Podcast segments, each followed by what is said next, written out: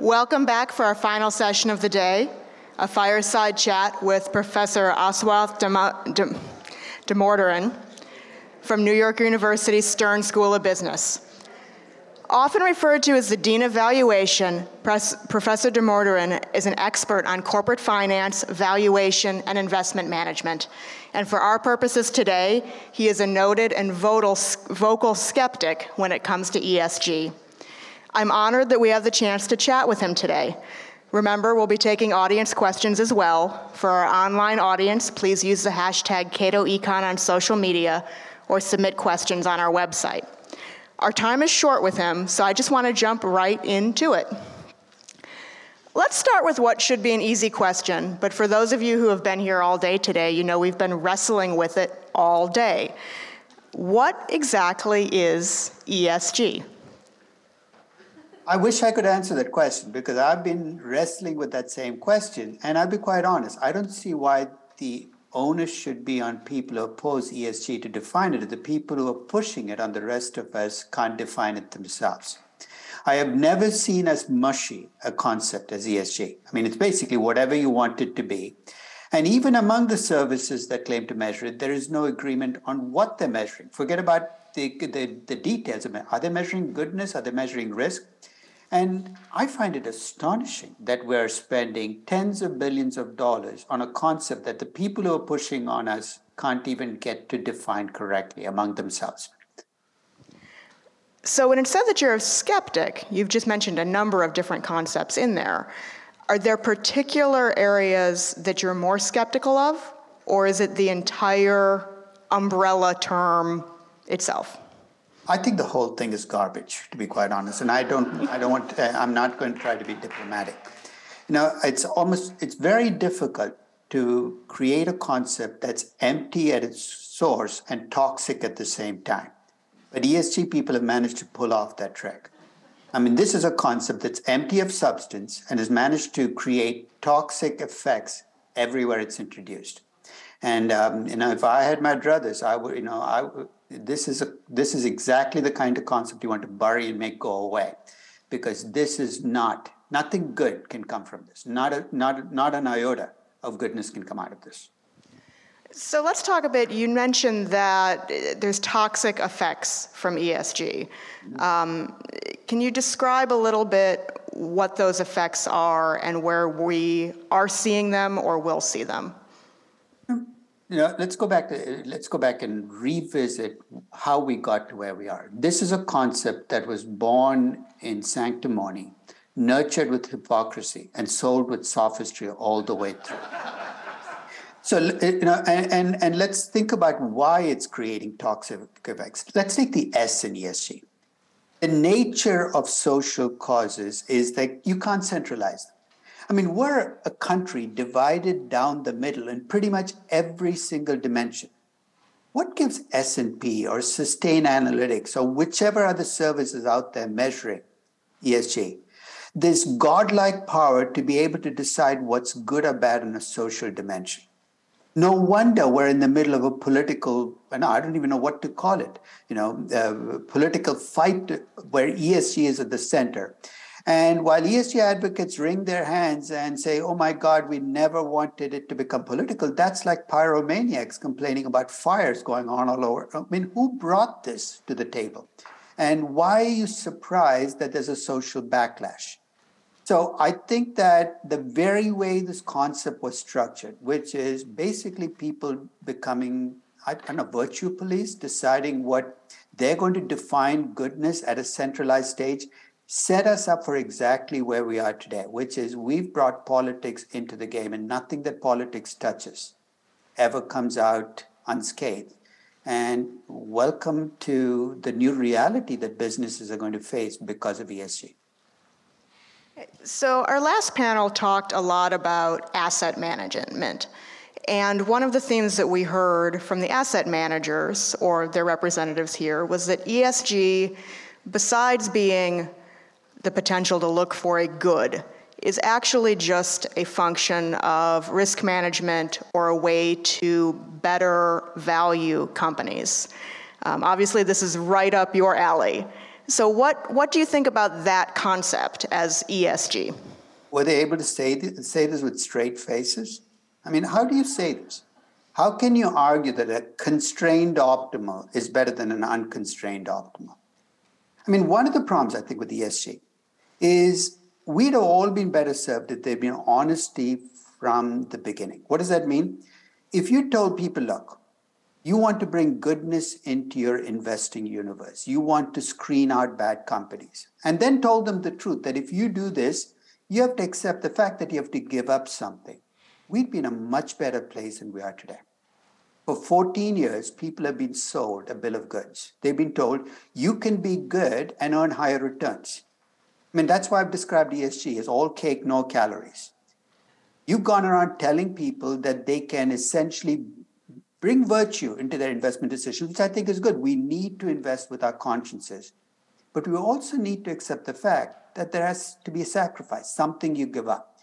So the very fact that, but the problem here is if you're a fund manager, you're trapped. You have a fiduciary responsibility, which means that if you admit the truth, which is that being good will cost your investors, you've just violated your fiduciary responsibility. So, unless we have some honesty in this process of saying, look, you're going to remove some companies from your universe, you can't invest in them because they're bad companies, then I think we also need to tell people this is what it will cost you 30 basis points, point, and we will do our best to minimize your cost. But don't tell them they're going to make a higher return. And I'm going to press on that a little bit more um, because it it is at odds with what we hear from some asset managers who are pushing ESG integration funds, where they say, "I'm not I'm not looking for good. I'm just looking to make sure that my valuation and my risk management is taking into account potential effects from climate change or from other environmental factors. I've heard asset managers say, look, if I'm, if I'm valuing GM, I want to know what their electric car strategy is, and that's an E factor. What's wrong with that? I could tell all kinds of stories, right? The reality is, show me, show me the data. Show me the companies you've avoided because they had a low ESG score where you avoided mistakes. Every time I see a mistake, whether it's FTX or whether I look at companies going back in time, guess what I see as a common factor? These companies were virtue lords before they went bankrupt. I mean, they were actually put high on pedestals because I think founders have realized that framing their companies with virtue allows them to get away with all kinds of stuff behind the curtain. So when people say, well, this is a risk management device, stop just telling me stories. Show me the facts. Show me the evidence that by avoiding companies with low ESG, you avoided mistakes. And by staying with the companies with high ESG scores, somehow you had fewer accidents happen to you. I haven't seen a single paper back that up. It's after the fact you say, well, if only we'd known. I mean, did ESG keep us out of companies that were exposed to Russia? Do you know that companies were more exposed to Russia actually had higher ESG scores prior to the invasion of Ukraine than companies that did not have exposure? It seems to me that ESG keeps chasing the last catastrophe, saying, now we're going to fix it. Now we're going to bring in Russia exposure. It's too late. The mistake's been made. And I think that's part of the problem is if you don't, if you really don't know what you're measuring and you don't have a clear concept of what risks you're trying to avoid, then it becomes very difficult for me to buy into your story that by investing based on ESG is somehow avoiding some of those risks. And for those keeping track at home, that is the third mention of crypto in an ESG conference. Um, just an ongoing theme today. But I want to talk a little bit more about kind of that research and data. Um, in other contexts, you've kind of referred to the research in this space as abysmal. And as someone who does do, uh, not research myself, but reading a lot of the research in this space, I can say that there's plenty of research out there that comes to some conclusion that seems facially supportive of ESG whether it's a more diverse board gives you better outcomes, or whether it's uh, managing climate risk better gives you a higher valuation. Um, of course, there is research on the other side as well.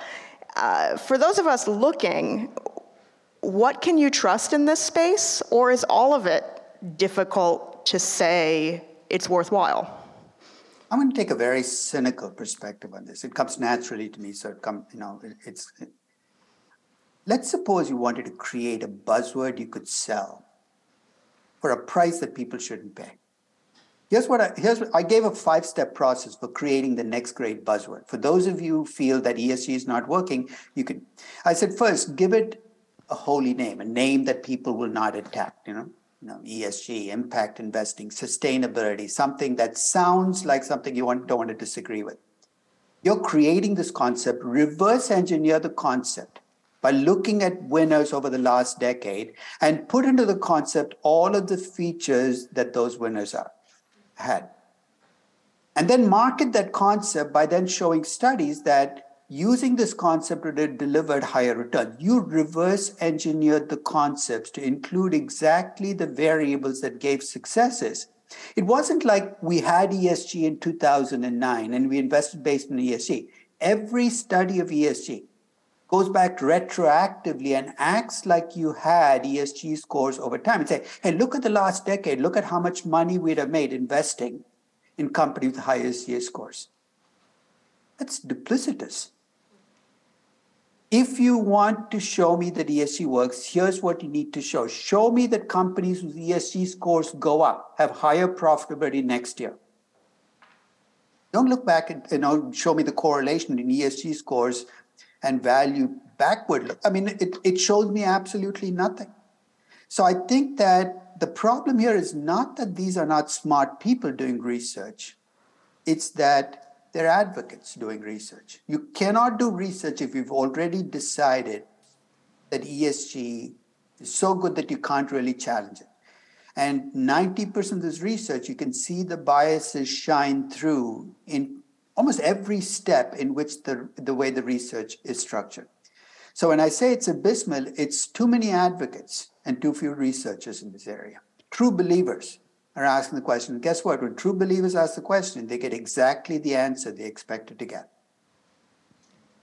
So, despite all of this, we've seen regulatory pushes from the SEC um, in particular, although other regulators are potentially following suit in their own way.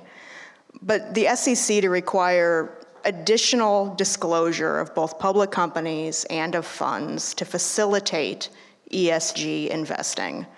Um, I think I know what your answer is to this, but is that the right course? And should the SEC be doing anything in this space? No, I, I've always critiqued what I call disclosure diarrhea, and we've had disclosure diarrhea now for 20 years. And it comes from this premise that more is always better than less. More information, more data is better than less. So you look at the typical prospectus for an IPO now. You know, Apple and Microsoft had 60 to 80 page prospectuses. Airbnb's prospectus was 350 pages long. Was saying, this is good. We have more information. Do we? There was a 50 page risk profile section in one, one prospectus that I read, and not a single page was useful from a valuation perspective. I'll make a prediction the SEC or other regulatory authorities are going to succeed. It, this train, once it leaves the station, is too many people making money on it to stop. We'll have 500 pages disclosing ESG stuff in future 10Ks. And I'll also make a prediction that none of us will read a single one of those 500 pages. It is, I mean, it's one of those, you know, ironic outputs of having too much disclosure people just ignore everything because when you're overwhelmed, that's exactly what you do. So if I were advising the SEC, I would say less is more. So if you want disclosure on um, carbon footprint, find three or four metrics that people believe tell you the most about that. Restrict yourself to those three or four. Don't fall into the trap of saying, let's add these 97 more. What's the harm? And try to make it focus. I don't want to, to read about Facebook's carbon footprint. I want to read about Facebook's privacy issues. The kinds of things we need disclosure are in different at different companies. And after one size fits all, where everybody reports everything, is, I think, a recipe for disaster. So is that a simple tie to companies should disclose material information and not be concerned with disclosing immaterial information? Which, is, which has always been the standard, but the definition of materiality is such that if you let the lawyers into the room, everything becomes material, right? And that's the problem. Is the legally safe thing to do is disclose everything, even things that don't matter, because nobody's going to ever sue you for reporting immaterial stuff. But you're going to get sued if there's something that happens after the fact that that should have been reported.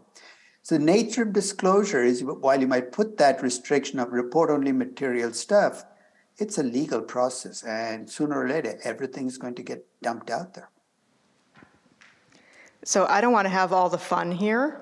Um, and I'm going to, because we have a pretty short period of time, I'm going to open us up to questions from the audience um, early, and I'm going to reserve the moderator's privilege for the last question here.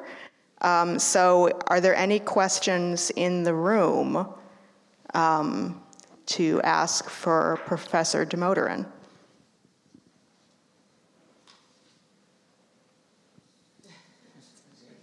Uh, let's actually let's head over here. Someone hasn't had a chance to ask a question before. Uh, thank you so much. Uh, regarding the ESG investment, I think the performance is the most important. But ESG investment, uh, some research papers said uh, ESG is high return and but low risk because ESG is dealing with the stakeholders. But this is a kind of uh, puzzle, I think. Usually in the financial theory, high risk, high return, but low risk, low return. But the ESG investment, some paper said, high return, low risk. It's a Bernie Madoff. It's a puzzle. So what do you think about this? And returns, no risk. It's the heart of every scam, right? and I think that is exactly why I'm so skeptical about ESG. Stop lying. Stop lying. If you want to tell me it's going to be low risk, at least do me the honor of saying, hey, you know what? It's low risk and lower return in the long term. Be okay with that. The selling of all ESG related stuff is it's all good for everybody. Now, I'll give you a classic example. I've heard ESG advocates go into companies and tell them that if they are good, they have high ESG scores, they will have lower cost of equity and lower cost of capital. And I can tell a story about how that can happen. But if that is true, then investors in those companies will actually have to earn lower returns because that's where the lower cost of equity comes from. So if you're going to tell one story to a company and then tell a very different opposite story to investors, you're lying. And, and, and at the heart of ESG is this big lie of, and, it's driven by money. I, I hate to say this, cui bono, the old legal test comes in who's making money. And there's an entire ecosystem, an ESG, that's making money. And you know who's not in that ecosystem? Shareholders of companies, investors in companies, the stakeholders in companies. The people making money are the measurement services, the investment funds pushing ESG, the consultants on ESG, the disclosure people who essentially push it. There's a lot of people making money on this. And that gravy train will continue until somebody stops it. More questions? Let's come up front here. Hi, I'm Mihaela Ulieru from the Impact Institute. Um, I do not know if um, how many here are aware about, and of course, the term ESG, coined uh, by Kofi Annan, uh, that uh, the United Nations Sustainable Development Goals are regarded, and you can Google that, ESGs and SDGs, as a means to define and shape ESG outcomes and uh, solutions. And there are many others looking at SDGs uh, and ESGs, different mappings between each other and how they can be better for the world. That, that, what that is your opinion about that? That was, the, that was the basis for my statement, born in sanctimony. Have you ever read a UN document? It's a monument to sanctimonious talk, right? It's, you know, lords on top of the mountain telling the rest of us unwashed masses about, you know, this is at the heart of every single you know, backlash we've had in the last 15 years. Born in sanctimony. But even if you buy into every single piece of that UN document, you know who that document should be directed at? Governments, regulators, lawmakers. With ESG, here's what we've done we've outsourced what governments and lawmakers and regulators should be doing to publicly traded companies. That is at the source of the problem. You cannot have CEOs of companies being the arbiters of what's good for society. I mean, I like Jamie Dimon, but as a JP Morgan shareholder, I don't want Jamie Dimon deciding what's good, what's bad, and making judgments based on that for me. I don't like Larry Fink, I never have, but I definitely don't want him deciding what's good for society and then directing $11 trillion of other people's money into his definitions of goodness and badness. We have actually turned over whatever good objectives we've had in that UN document over to companies to accomplish for us. And that's one reason why I think none of the good things that ESG promises will actually actually come to fruition. Whether it's climate change or whether it's better social outcomes, we're going to sound good, but we're not going to do good. Okay. Other audience questions? Um, let's come up front. Kursad, can you come up here? Thanks. Uh, maybe this is off topic, but I'm struck by the similarity between ESG and DEI, diversity, equity, and inclusion. It's a, it's a term that's snowballed. Uh, it's uh, not that well defined. For example, does diversity mean race? Does it mean religion? Does it mean political viewpoint? Uh, it, it, can mean, uh, it can mean a lot of things equity. I mean, that's everybody has a different opinion about what equity is.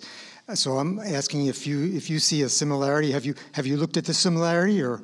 Uh... I'll, I'll tell you what they share in common, right? Which is uh, if you think about the origins of ESG, right now I think services have fallen back. It's really a measure of risk. That's not what they've always said. If you go back three or four years, the services were talking about ESG as a measure of goodness goodness, and one of the arguments people make against ESG is it's subjective. It, it can uh, ESG can be measured, but it's a personal judgment. Goodness is personal. And what we're trying to do is take something that each of us individually should be making and centralizing it in a measurement service. That's not going to work. Whether it's diversity, equity, and you know, or whatever else you want to bring in, or ESG, trying to centralize and say, we're going to come up with a definition that everybody has to buy into. I guarantee you, you're not going to get a definition that works because you're trying to centralize something that cannot be centralized. My, my definition of goodness and your definition of goodness, my definition of diversity and your definition of diversity will be different because we come from different backgrounds, different cultures, we have different histories, and I think that's the reality we face. We've tried to take something that should be at the individual level and we've tried to create a centralized entity to do it, and nothing good can come out of that. Other questions? Okay. Kevin? Uh, yeah. Oh, uh, you're going to need to wait for the mic. Sorry. Uh, just a quick question. Do you believe up to this point that ESG has had an effect on our economy? And if so, what effect? You ran short of gas this, this, this winter. Maybe you should send a letter to the ESG advocates and can you pay, can you send some heat to me? I'll give you a generic number that should show you how ineffective ESG has been in changing world outcomes. 10 years ago, we got about 81, I think 82% of our energy came from fossil fuels and 18% from non fossil fuels. 10 years later, after trillions of dollars of ESG spending, I don't know how many billions we spent on ESG consultants, guess what percentage of our energy we still get from fossil fuels? It's about 82% still. So, where are all these great wins that ESG has supposedly been bringing us on climate change? I wonder whether there's somebody from Engine One in the audience. I'd love to put them on the spot. Engine One, as you well know, is the activist fund that managed to stop ExxonMobil from investing more in fossil fuels. Amazing victory. until you think about where did all those fossil fuel reserves go? You know where they went? Over the last decade, more than a trillion dollars have been invested by private equity investors in fossil fuel reserves.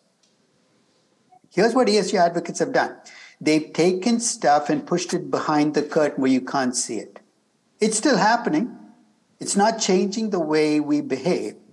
So I think that is part of the reason I think ESG is so damaging. If you truly believe that climate change is the biggest challenge we face, you truly believe we need to be less reliant on fossil, for God's sakes, get rid of ESG. It's actually getting in the way of the changes we need to make to accomplish your objectives.